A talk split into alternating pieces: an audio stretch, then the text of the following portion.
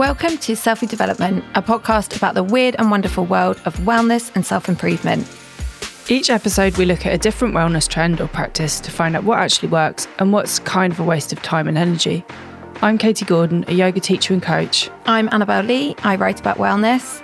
Come and find us at Selfie Development Pod on Instagram for more wellness chat. Hi. Hi. How are you doing? I'm all right, thanks. How are you? I'm good, thank you.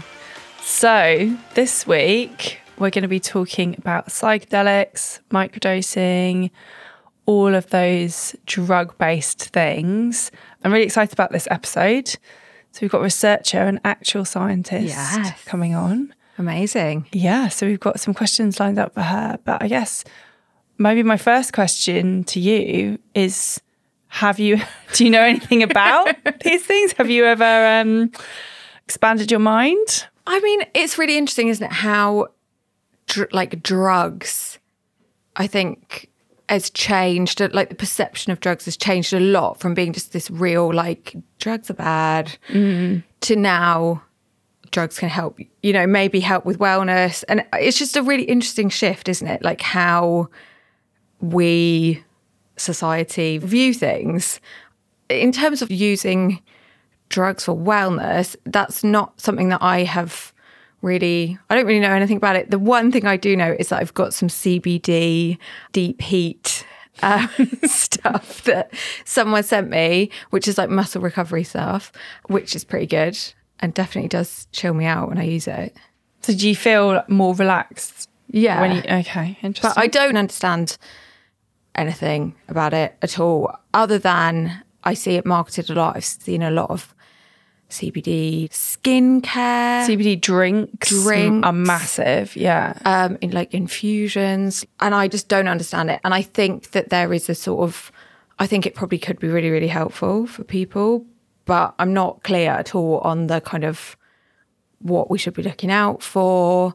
Is it, can everybody use it? Are there any like contraindications? Mm, yeah, luckily we've got someone to ask these Yeah, questions brilliant. too. But yeah, I think also it's like what kind of concentration actually works. Like, Yeah. I suspect like with most wellness products, there's a lot of CBD oils out there that do nothing. Yeah. And some that do something. Yeah. I don't know what level of concentration you need for it to be effective. And what's this like placebo effect of this stuff? Like, Yeah. is my CBD deep heat actually making me feel chilled out, or is it just that I know it's got CBD all in it, so I think it is? Yeah. I don't know. Yeah, and there's been some really interesting research on psilocybins. Is that how you say it? I don't ask. Let's me. chat. Psilocybins and LSD and MDMA as well. So I think that's more what we're going to talk about with this particular researcher. Yeah.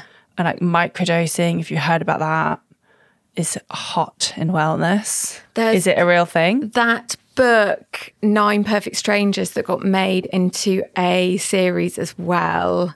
It was, I can't remember what it was on, but we, we'll link this, which is all about sort of wellness and microdosing and in, it, very interesting. And there was a lot of kind of buzz around that. It was a couple of a years novel? ago.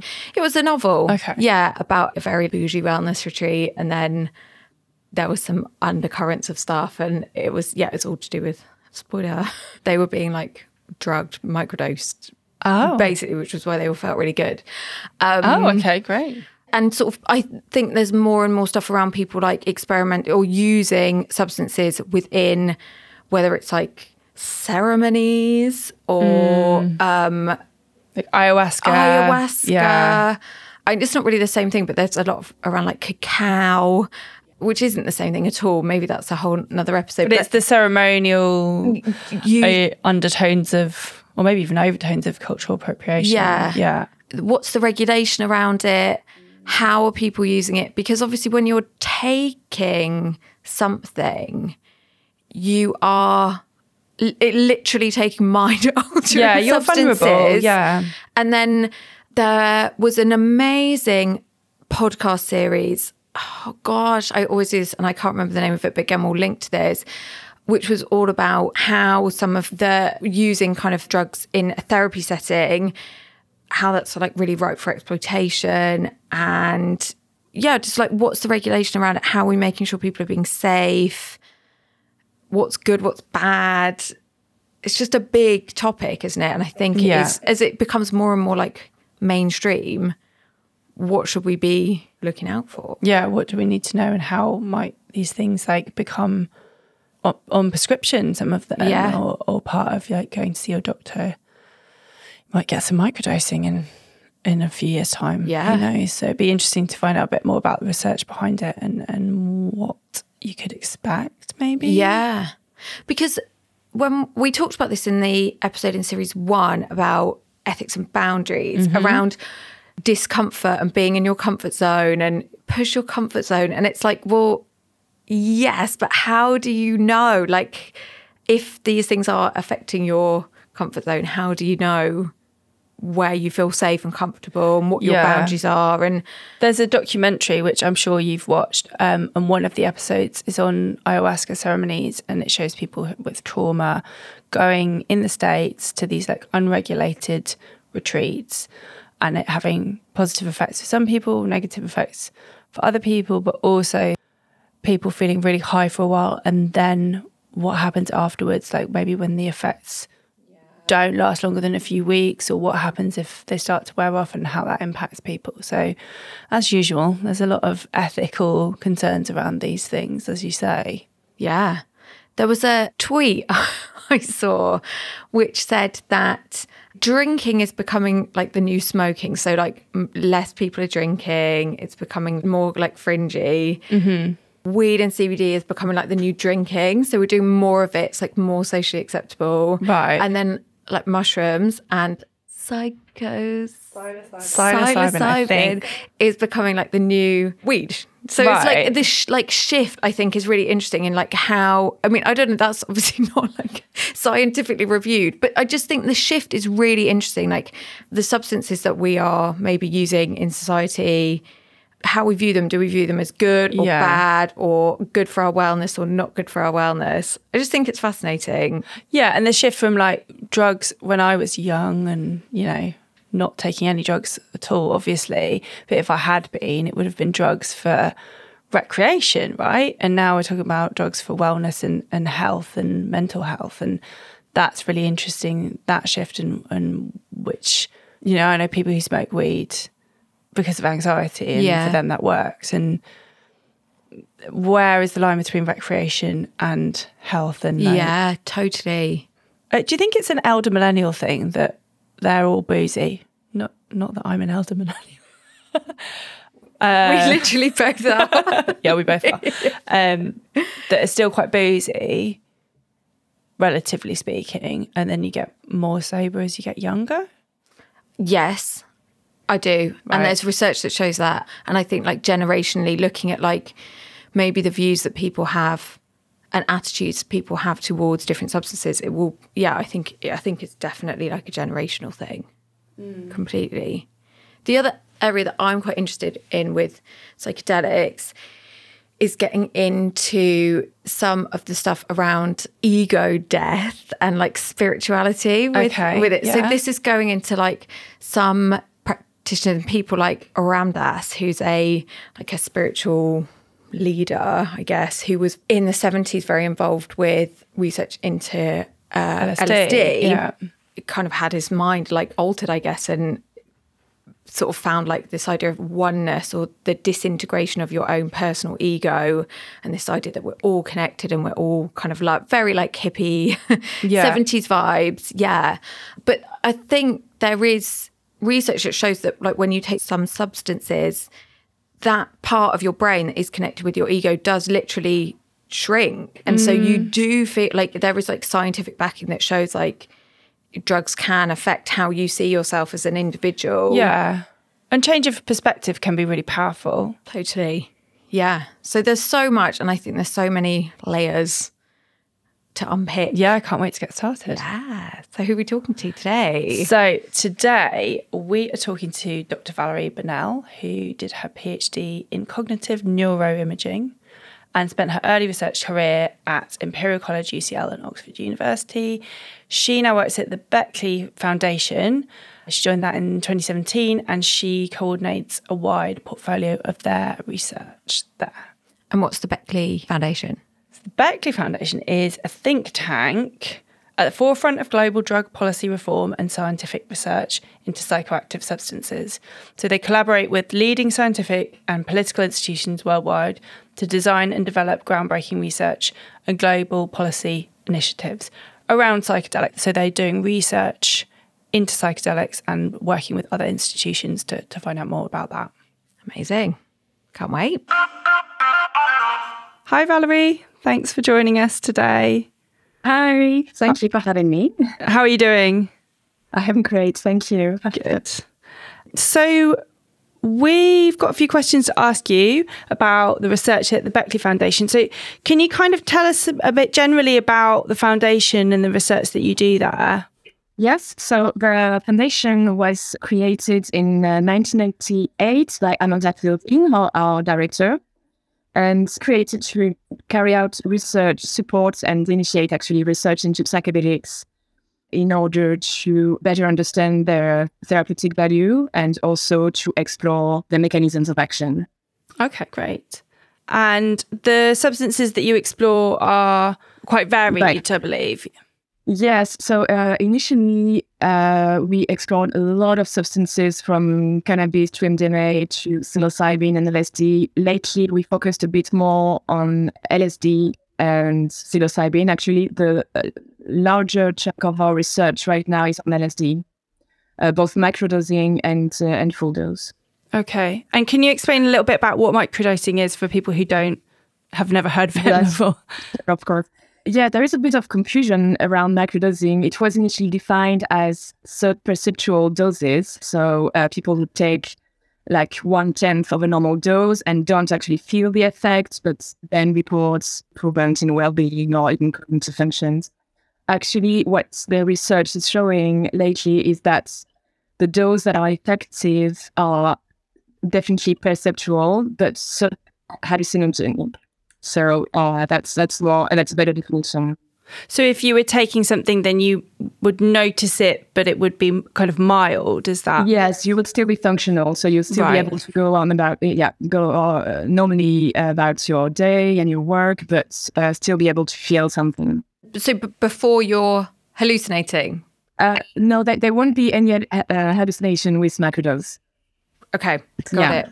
I'm interested about when you said about the therapeutic benefits, can you tell us a bit more about that in terms of because I think sometimes people might have maybe a, a, perception around some of these substances that they are for use recreationally, that they're not necessarily going to help us. And I just wondered, in terms of the therapeutic benefits, could you tell us a bit more about what they can be?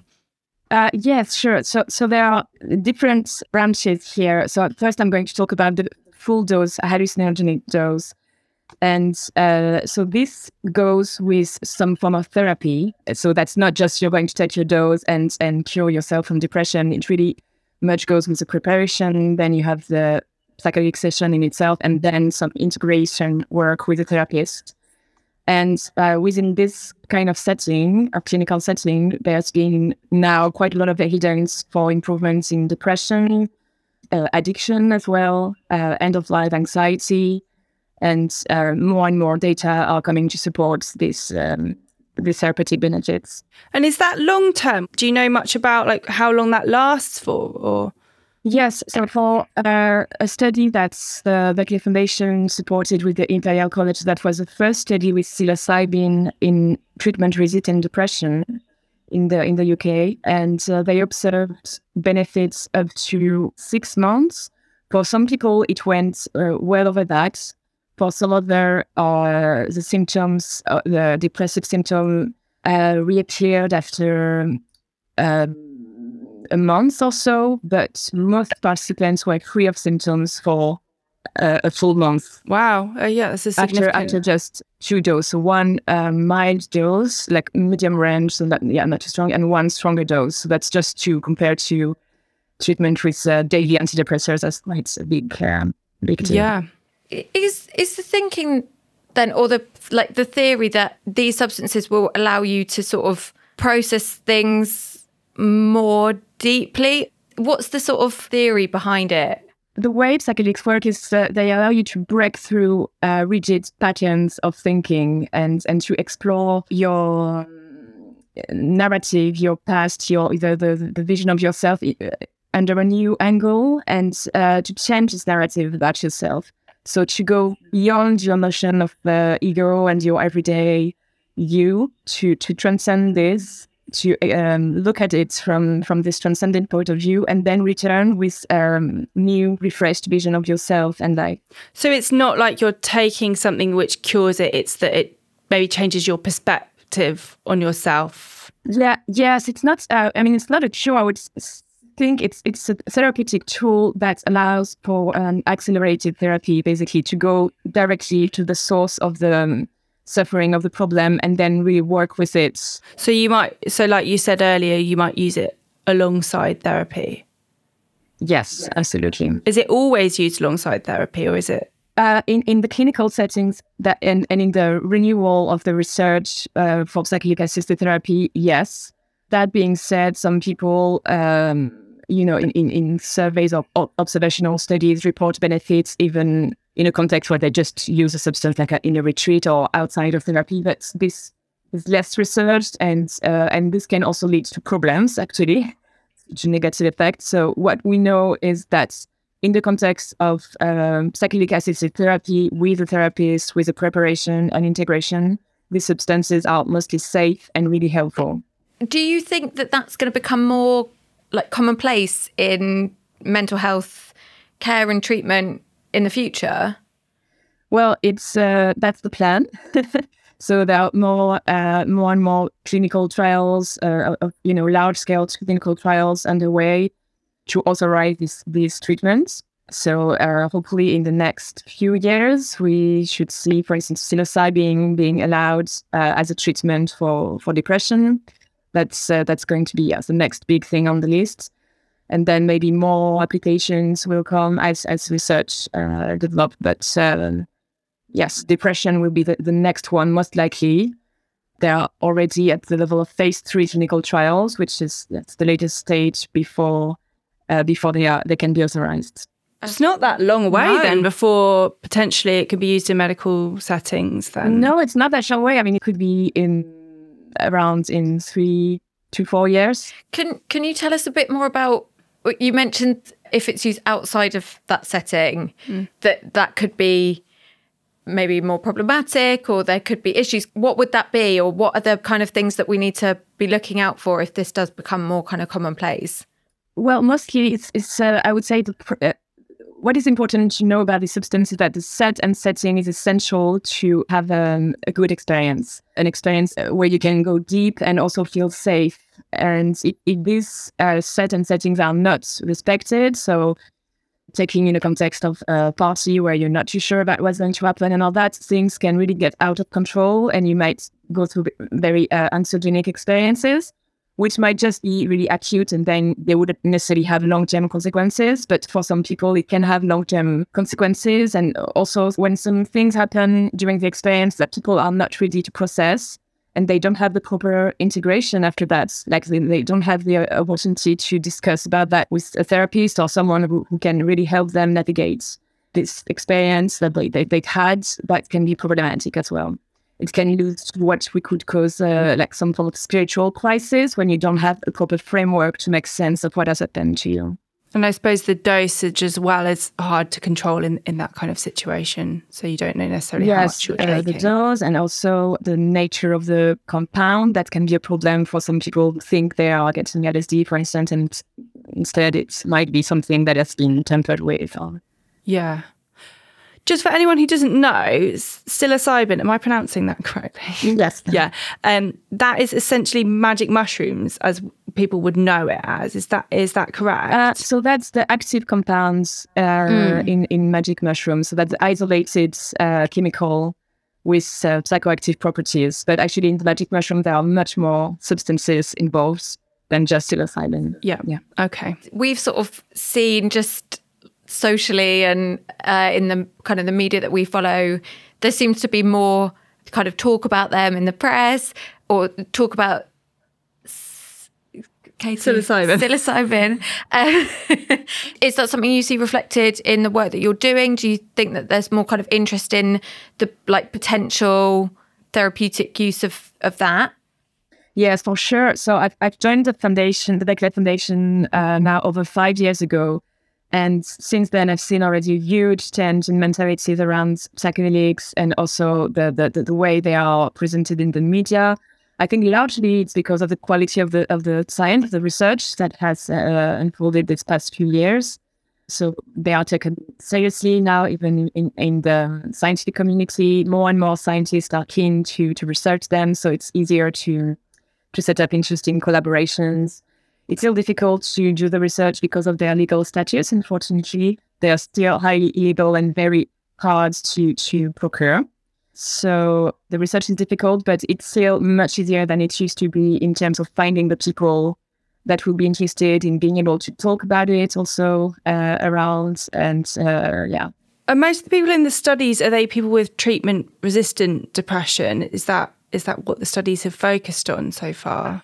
Uh, no, so that's that was the first study in the UK using psilocybin, but actually the first studies, clinical studies in the US, modern studies, were looking at end of life anxiety.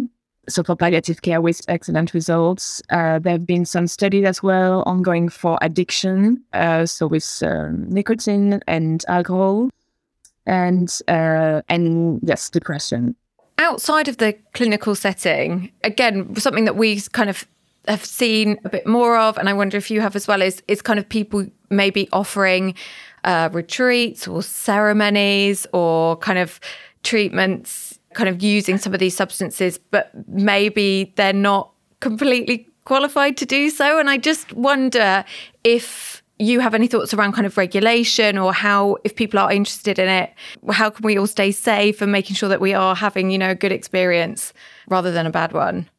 Yes i mean uh, it, it is a problem. All these retreats that don't necessarily have any regulatory framework. So there is a website called retreat guru uh, that kind of rates these retreats and uh, in terms of yeah their safety and their good practice it's still not completely perfect, right? But that's the first step. There will need to be more to ensure that some basic uh, safety guidelines are respected, that people don't go and uh, take large dose and then go on trekking in dangerous places like uh, it can happen at the moment, mm-hmm. you know, that's. Uh, so that there will need to be much more secured, something like um, that is supervising all these retreats. It's not in place right now, but this is definitely under development.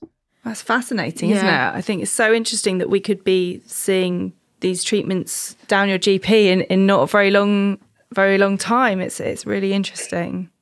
One of the things that I was quite interested in having read a bit about some of the people like Ram Dass and people in the 70s that were kind of involved in kind of some of the drug research then and then kind of moving more into spirituality was the idea of oneness.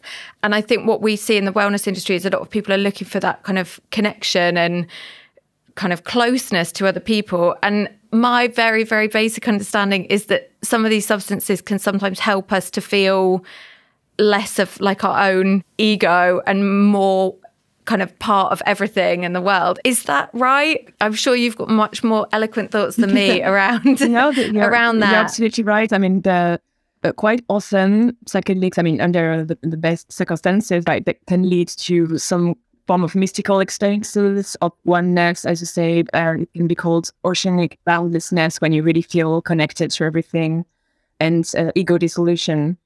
And uh, when you experience these states, uh, they are so powerful that they can really linger with you after the experience, and, and you still feel very much more connected to, to to everything around and other people in particular for, for a long time after the experience. That's what uh, research has, has shown. It's amazing. As it is becoming maybe more, you know, like Katie said, maybe we're going to be seeing this being prescribed at some point in the future. Maybe kind of perceptions are changing. What do you think needs to happen to just make sure that that's done in the best way, that people are, are safe and this isn't being kind of exploited? Yeah, it's a tricky question. I mean, there are different models that are manifesting these days. So in the US, for instance, there are some states that decided to completely legalize the therapeutic use of psychedelics.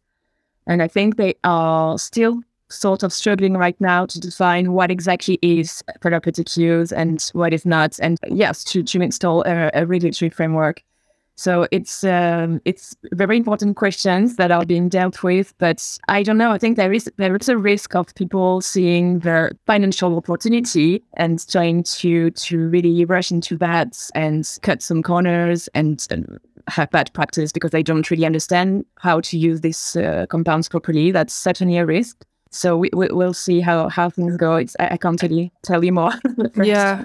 I think that's really interesting. I think we've talked before about the definition of who is allowed to be called a therapist and, and who is allowed to deliver these things. And I guess this is a big question for this as well of who can, you know, work with patients or, or clients to distribute and provide therapy and, and who can't. Because as you mentioned, with any kind of wellness thing, there's always a rush to to make money off of it. And and sometimes usually that ends up in things that aren't necessarily ethically great. Yeah. Yeah, it's really interesting. Thank you so much for coming. It's really no, my, my great. Pleasure. I think our listeners will love it.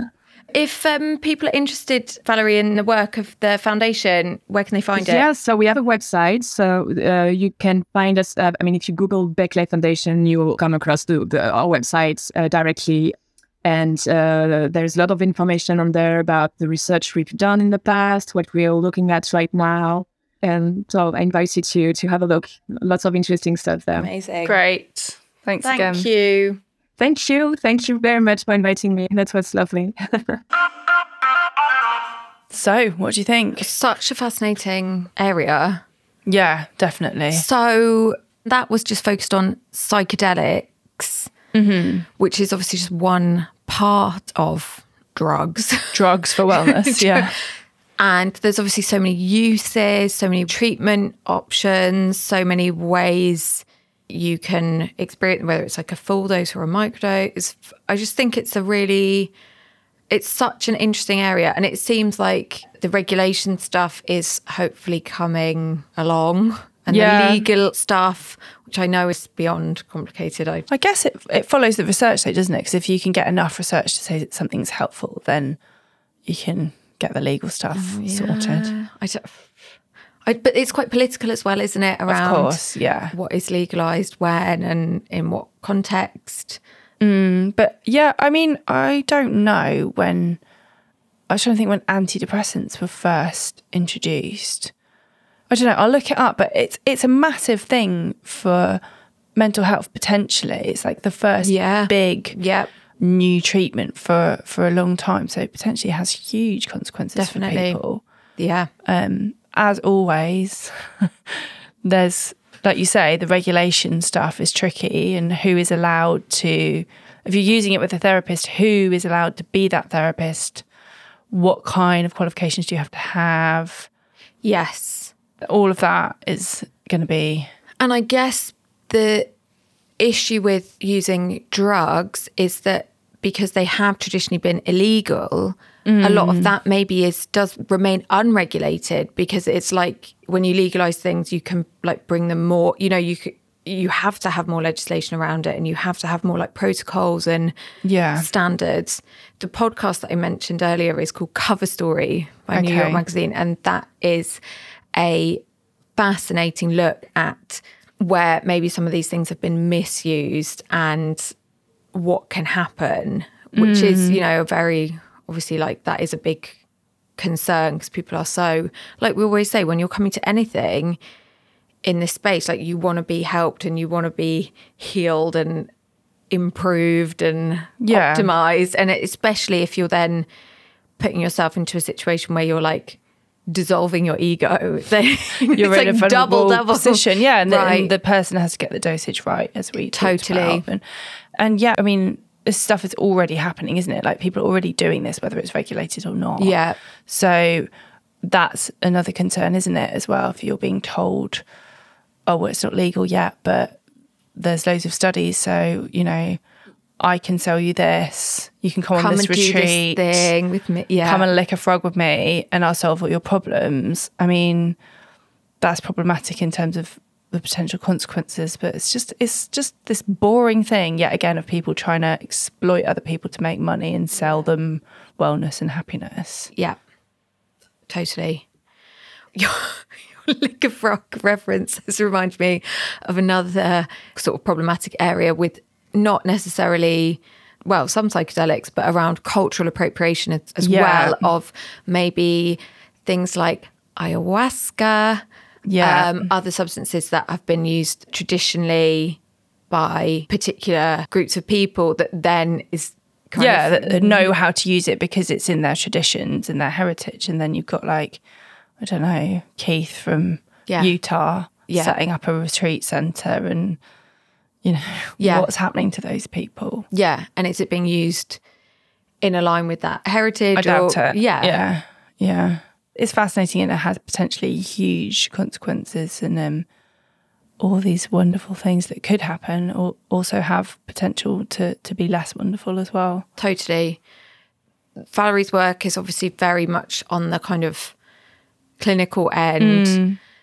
and then all the way through to how we're seeing CBD products Yeah. kind of used and marketed now. We talk about this all the time. We see the CBD drinks for, you know, for sale. We see them at the mm. festival, you know, and I think that has been regulated and, and used, but there's now like the floodgates have opened and everyone's selling you everything. Everything's got CBD on. Yeah, and I, I wonder as well. I don't know anything about CBD research, and maybe people listening will have more thoughts about this. But I wonder how much of that is actually effective. How high dosage do you have to have to get, you know, a beneficial effect from CBD? How much is it placebo, which is fine, and how much is it people spending? You know, some of these oils are like 150 quid. Like, are you actually getting anything? Yeah. for your money or not. So, and then there's a lot of fizzy drinks. It's a particular brand that's always being targeted to me. I've never tried it, and I know some people have and they like it. But is that is that real?